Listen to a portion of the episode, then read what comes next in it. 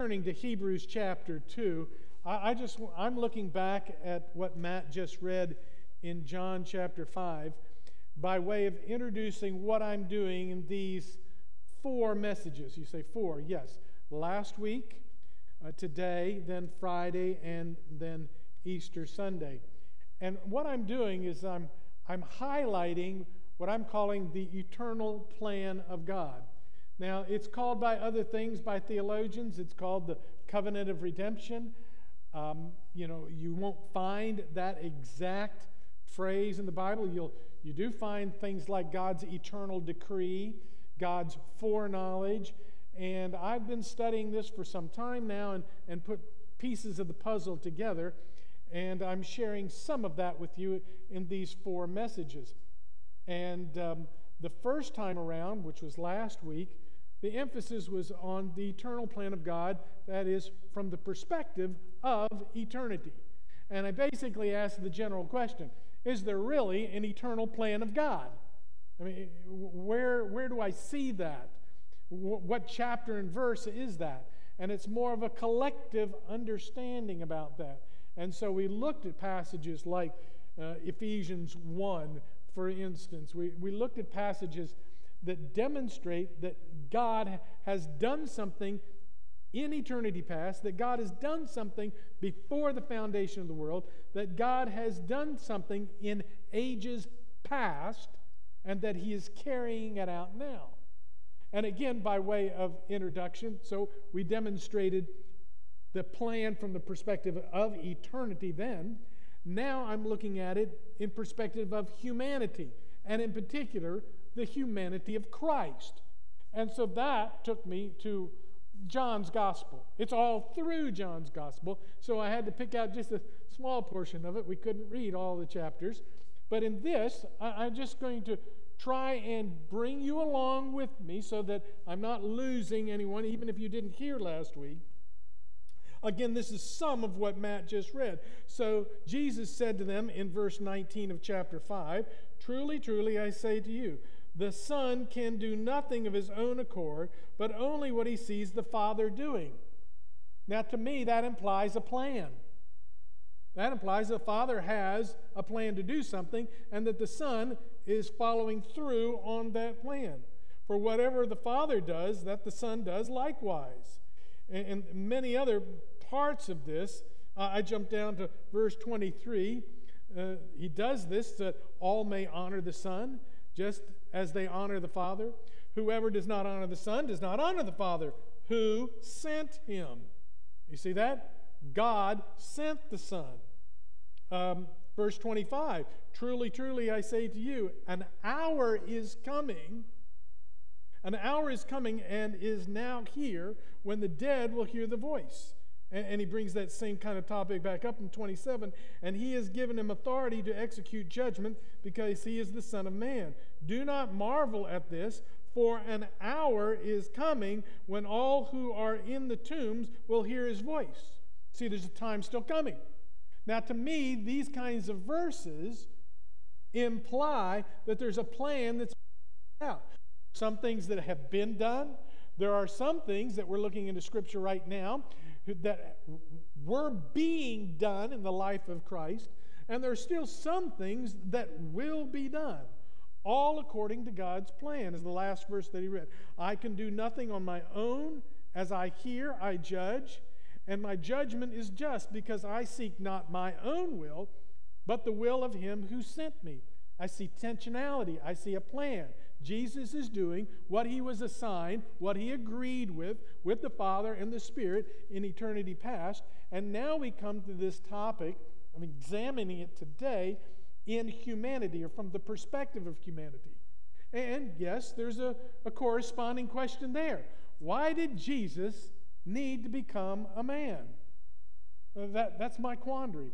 To a certain extent, I'm dragging you into my study, into my world, into my mind, because I ask questions like that.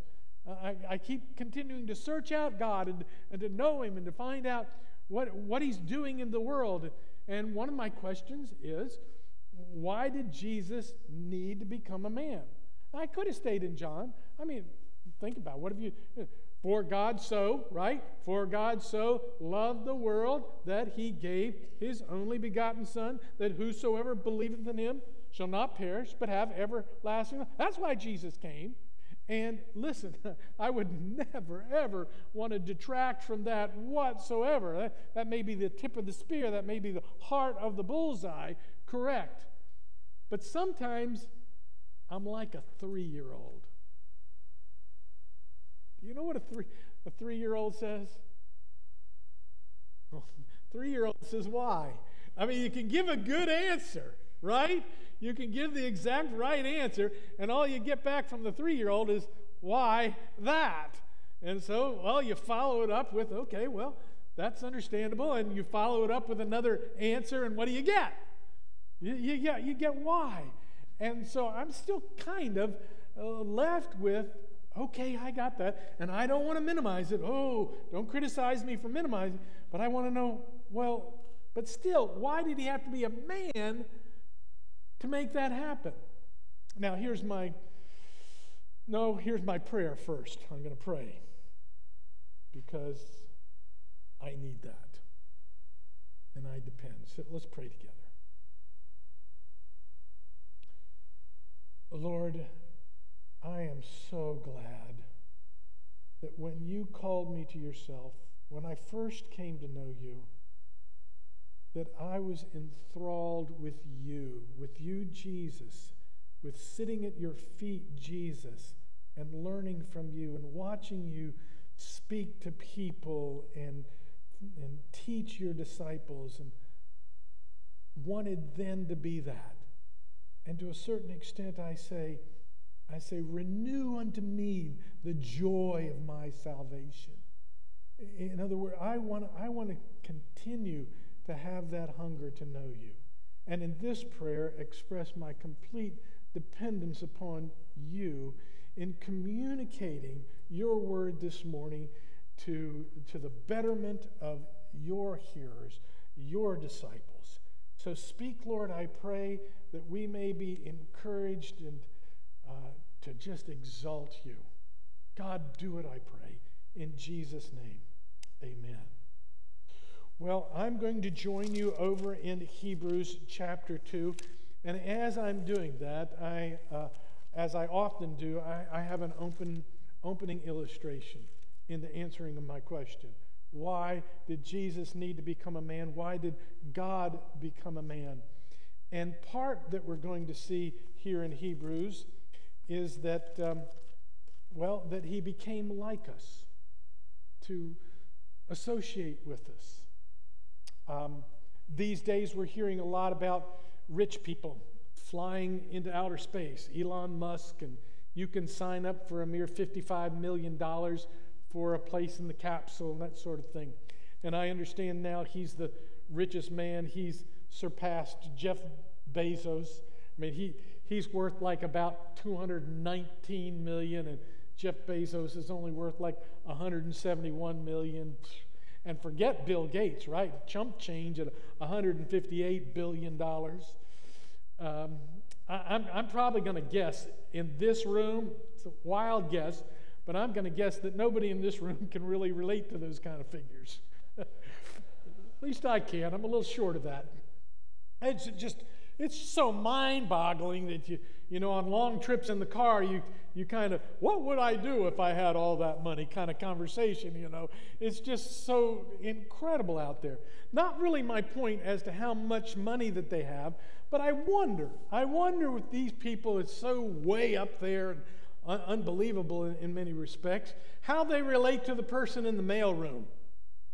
Do you know that analogy? You know, uh, long ago, and we talk about the person that's on floor number 26. You know, they're up there in the penthouse and big office and that sort of thing. How do they relate to the person way down in the basement in, in the mail room?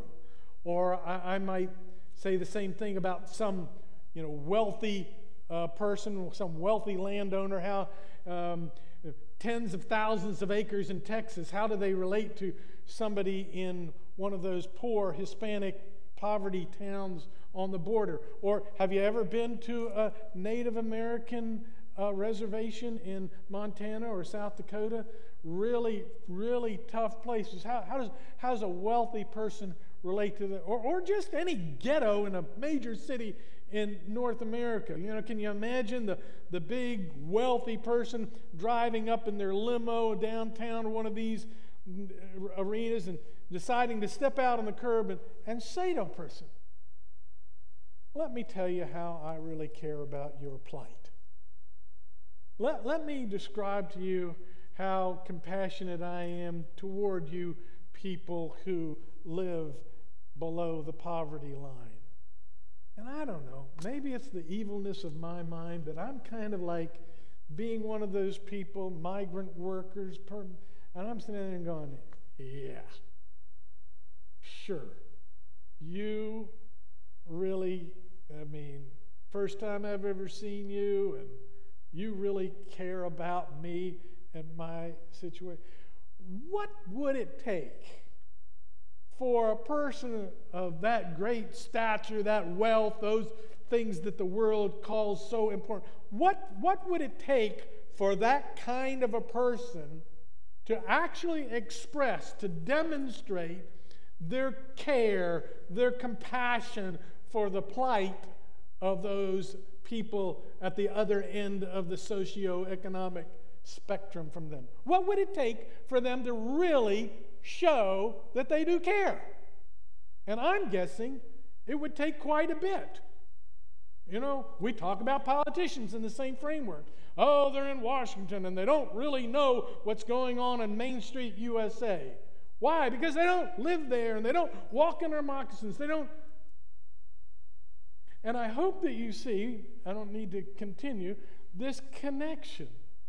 What would it take for the God of heaven, the supreme, wonderful, compassionate, long suffering, God of heaven to communicate that He really cares about us. And, and when you consider this kind of a question, you, you say, why did God have to become a man? One of those reasons is that God expresses His compassion, His care for us by becoming a man. So I want to look at a few verses in Hebrews chapter 2 that flesh that out in a little bit more detail with you. Why did Jesus become a man?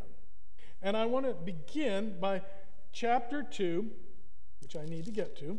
Chapter 2, and I'll pick it up now in, a, in about uh, verse, the latter part of verse 8 here. Now, before I do that, let me just set the context. I could go all the way back to chapter 1, and the writer of Hebrews is going to talk about why this is written. He's going to talk about the fact that man, that man in some respects is a little lower than the angels, but I believe that he's going to go on to say more important than the angels. Could I press my point one more time with you by digressing back to chapter 1, verse 1? Long ago, at many times and in many ways, God spoke to our fathers by the prophets. But in these last days, He has spoken to us by His Son, whom He appointed the heir of all things, through whom also He created the world. He is the radiance of His glory uh, the glory of God and the exact imprint of his nature and upholds the universe by the word of his power. After making purification for sins, he sat down at the right hand of the majesty on high, having become as much superior to angels as the name uh, he has inherited is more excellent than theirs. Now, all I want to say at this point is there's a plan in there. It used to be that we heard about God through the prophets back there. Now we're hearing it through the Son, and even the Son has more to do in future. Now, I know it doesn't say those exact things, but it reveals those exact things. So that when we get over to chapter 2, and he's talked about angels, But he says that he has made him a little lower than the angels, that he's taken him out of heaven and the heavenly realm, and he's made him a man. And that man is more important because this is the salvation plan of God. He says in chapter 2, verse 1 Therefore, we must pay much closer attention to what we have heard, lest we drift away from it. And so I would suggest to you that Jesus becoming a man is something that we need to listen to. And he goes on quoting Psalm 8, but then down the latter part of verse 8, he says, Now, now in putting everything in subjection to him, he left nothing outside his control. At present, we do not see everything in subjection to him, but we see him who for a little while was made lower than the angels, namely Jesus, crowned with glory and honor because of the suffering of death, so that by the grace of God he might taste death for everyone. Now, today's topic is seeing the eternal plan of God from humanity. And right here, that describes it. How so? He says, For a little while, he's not among the angels. Angels are not human beings, angels are not flesh and blood. Now he's made him a little lower than them and brought him for a little while to be a man. That is the Lord Jesus. But I'm still stuck. Why? And and it's a very simple, maybe not even profound, although it may be more profound than I want to want to admit. Why did Jesus need to become a man? Because he needed to die.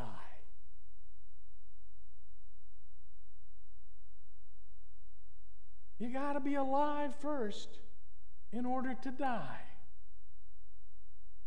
Why did Jesus why did God need to become a man?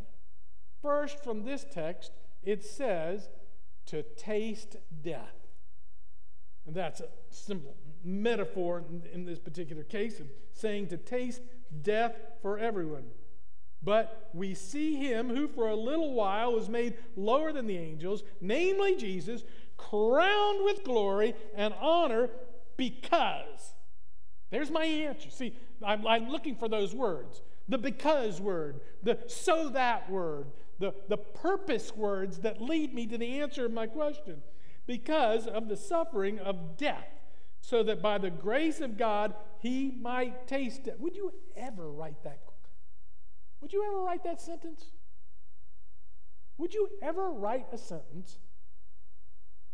By the grace of God, I might taste death. We, we, we, I, I just don't think so. I just don't think so. By the grace of God, that we might taste death. But the first reason that God became a man is because God doesn't die. Despite what Niebuhr and others of God is dead movement back in the mid part of the 20th century, God is not dead. And only man can die. And God became a man in order that he might die, that he might taste death for us by the grace of God. But then look again, verse 10 now. Verse 10, number two, not only did he have to die, but the reason that God became a man was to bring many people to glory. For it was fitting that he, for whom and by whom all things exist, in bringing many sons to glory, should make the founder of their salvation perfect through suffering. To bring many sons, many daughters, many people to glory. Now, that may not hit you as powerful as I want it to hit you, so I once again call the thesis, the theme of this series to mind.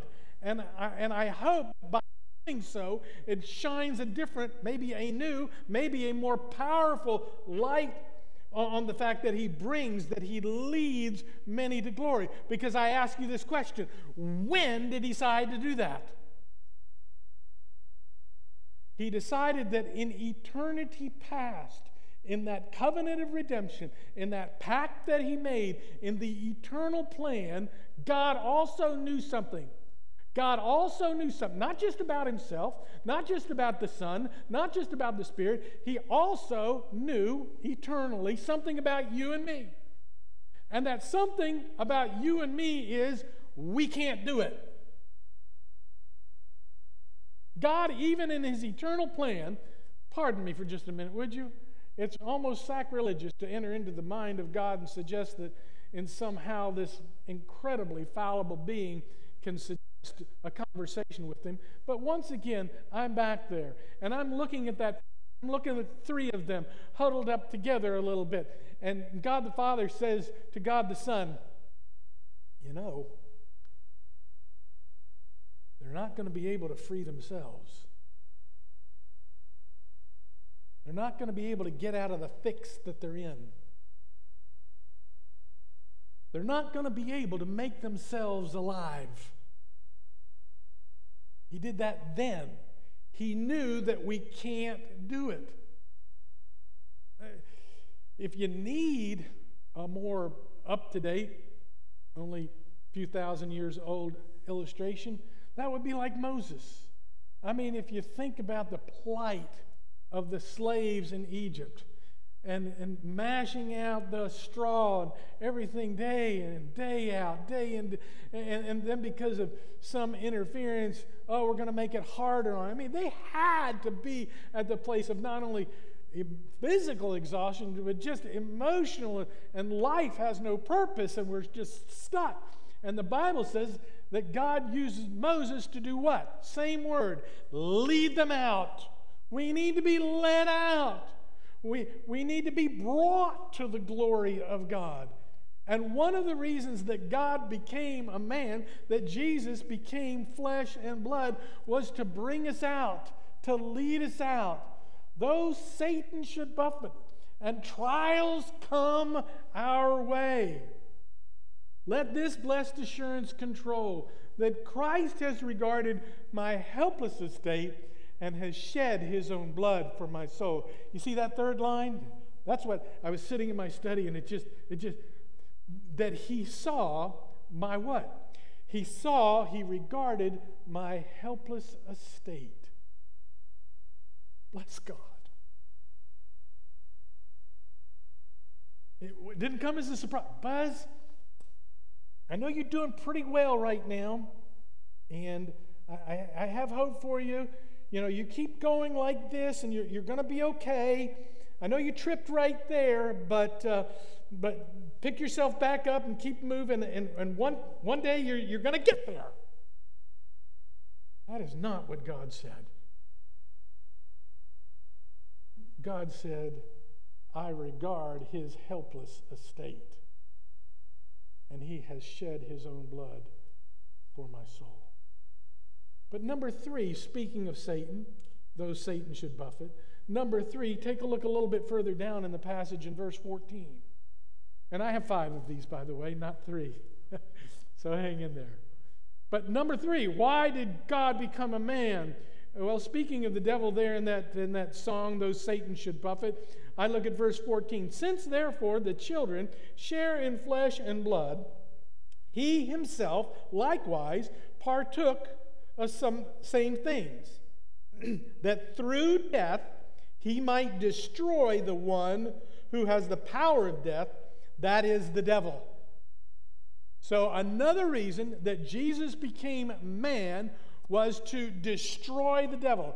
Uh, katargeo is the word here. Katargeo in, in destroying it, it, means to render powerless, uh, to, to uh, deprive him of his power. That's the word that's translated here in to destroy him. And the Lord Jesus, if you remember his life, I mean, what's the first thing that he did after baptism? Huh? First thing he did was he was led away into the wilderness to be tempted by the devil three times over. Boom, boom, boom. But this is what the Word of God says, and he comes against him right there. In a parable, he simply says this that, that, that a thief cannot come in and break into the house unless he does what first? He first binds the strong man. That's what's happening here. He's destroying the power of the devil right here in, in this particular passage. And yet we find ourselves still under that enslavement to a certain extent. I mean, he, he did say that he who's coming, who's being made for a little while, a lower than a man, all things are subjected to him, but yet we don't see all things in subjection to him now, right now. It hasn't been completed, it's not finished just yet. Uh, my thought about that is, uh, is somewhat strange, but could you go with me for a moment? Um, maybe you've seen these kinds of videos, maybe on your computer that sort of thing. It's, it's the video of an athletic event, specifically a video of a long distance race. Uh, and, and um, great courage, it says in the caption like this. Well, I'm, I'm interested in great courage and athletic events, so I'm going to watch this. And it's a long distance race, it's not a sprint. In a sprint, you know, all the runners have their own lanes kind of deal, and boom, it's over real quick. In a long distance race, they all line up in one line. Maybe could be 20 runners all on one line, just kind of all bunched up, maybe a 10,000 meter race or something really long. And boom, the gun goes off, and off they go around this track the first time, maybe, maybe, maybe the second time. As they're coming around the, the track, maybe for the second time, and they're all kind of still bunched up in there. Oh no! All of a sudden, somebody trips and falls down. Somebody tripped them and, and they fell down. And oh, boom, now they're, they're down. Like the whole pack just keeps running on by them. They're headed up, up to the next turn. And this person just kind of, woman's struggling to get back up to her feet and starts, you know, moving a little bit and starts in full stride running. But she is so far behind the pack. Give it up, right? And, and then, you know, one lap and she's a little closer to the pack. And, the next lap, like all of a sudden, she's starting to pass the people who are in the back of the pack. You know, and then the next lap around, she's in the middle of the pack passing. And by the time we're, we're coming around to, to the last lap, there's only three people in front of her. She passes the first one, and then the, the second one down the, the back. I can't believe this has happened. This person who was so far behind is catching. And all the time, the person in the lead, who's out there a little bit further than even the other two, begins to look back like this, look back like this, look back. And she's coming and she's coming. They turn the round thing. They're coming down the home stretch, and sure enough, boom, boom, boom, and she wins. Unbelievable. This person who was knocked down gets up. Now, here it is. I think Satan's the one who was leading the race all the way around. Because that's what it looks like often in this world, doesn't it? Doesn't it look like Satan's winning this race all the way around? But you know what? I believe that the scriptures are talking about a time of turning that last looking, looking, looking, and sure enough, I guarantee it, according to the Word of God, he will lose. He will lose. That's what's happening in this text. Why did Jesus need to become a man? I think in that wilderness encounter. I think in that parable, he's making an announcement to him.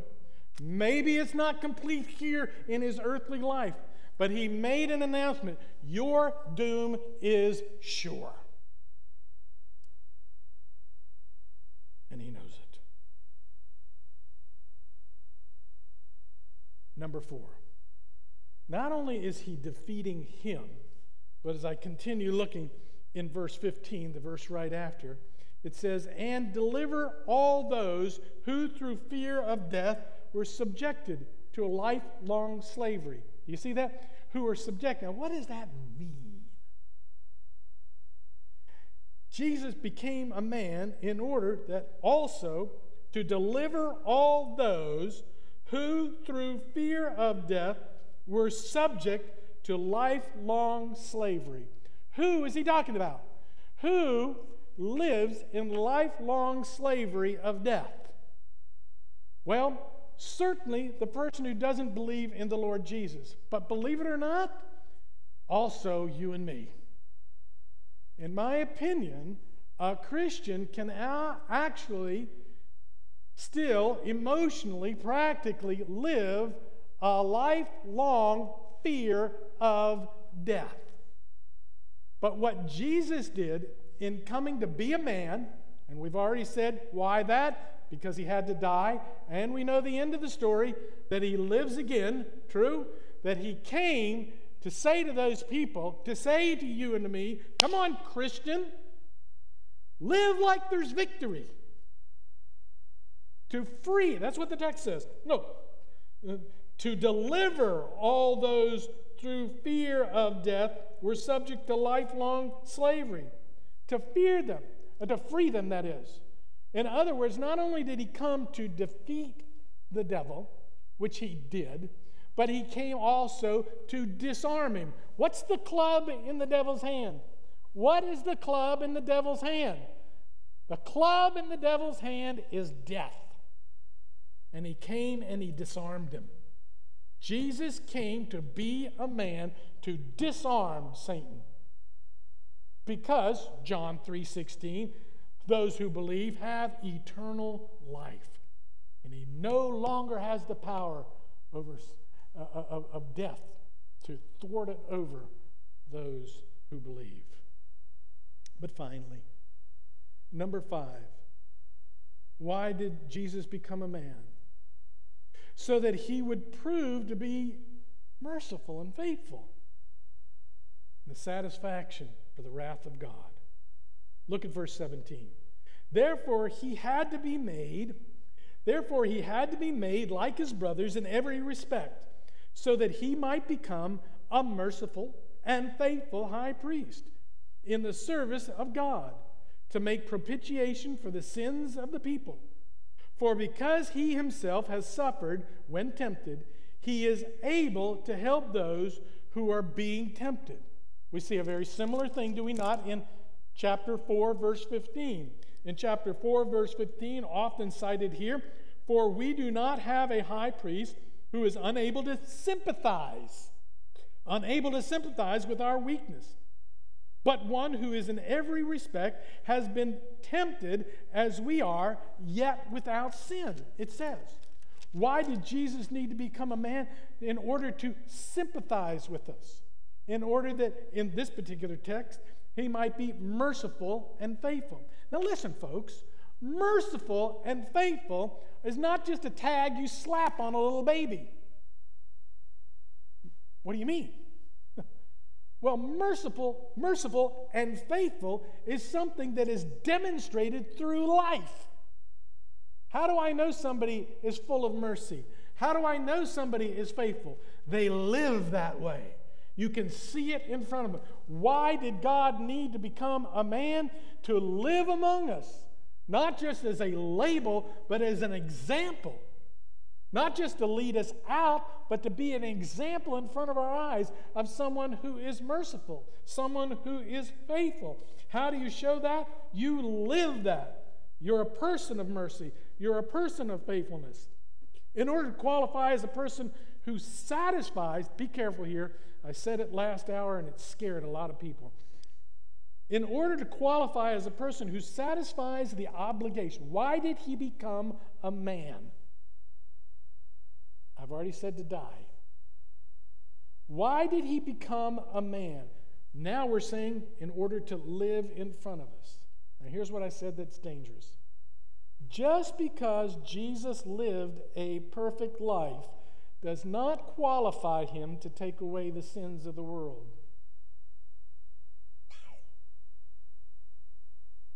Just because he's qualified at that point, just because in silly human analogy somebody has filled out the, the, the requisite paperwork and done. No. Because without the shedding of blood, there is no remission of sin. Not only was he qualified in life, he was qualified in death. Jesus had to die. And in order to have to die for the remission of sins, he had to become a man. And Jesus proved himself to be merciful and faithful. Oh, that it is well with my soul comes back again. My sin, oh, the bliss of this glorious thought. My sin, not in part, but the whole, is nailed to the cross, and I bear it no more. Praise the Lord, praise the Lord, oh, my soul. Listen, what I'm highlighting here is my sin, not in part. Now, the only way that Jesus' satisfaction, that's what this big word propitiation in this verse means. Jesus satisfied the wrath of God. Did he satisfy most of the wrath of God? No, you would say he satisfied all of the wrath of God. How did he satisfy all the wrath of God? Becoming all that God expected you and me to be, but couldn't. Not most of it, not almost part of it, not even 99.9% of it. Jesus became all. Why? He was assigned to it and he agreed to it in the eternal plan of God to become a man and be all. I do nothing but what I see him doing. I do everything that he says to do. He became completely everything so that we could sing a song that says, Oh, my sin, not in part, but the whole, because he paid it the price in his humanity on the cross. I love that line. You know, I love that line. I sin not in part, but the whole. We used to have an elder here who, every time we sang that, just cry. Just cry and cry. Oh God, my sin not in part, but the whole because you came and paid the whole price. Pray with me, would you? Lord, Lord Jesus, thank you for not considering equality with God something to be held on to forever and ever and ever, but being made a little lower for a little while than the angels. You became flesh and blood so that you might die, so that you could destroy the devil, so that you could disarm the devil.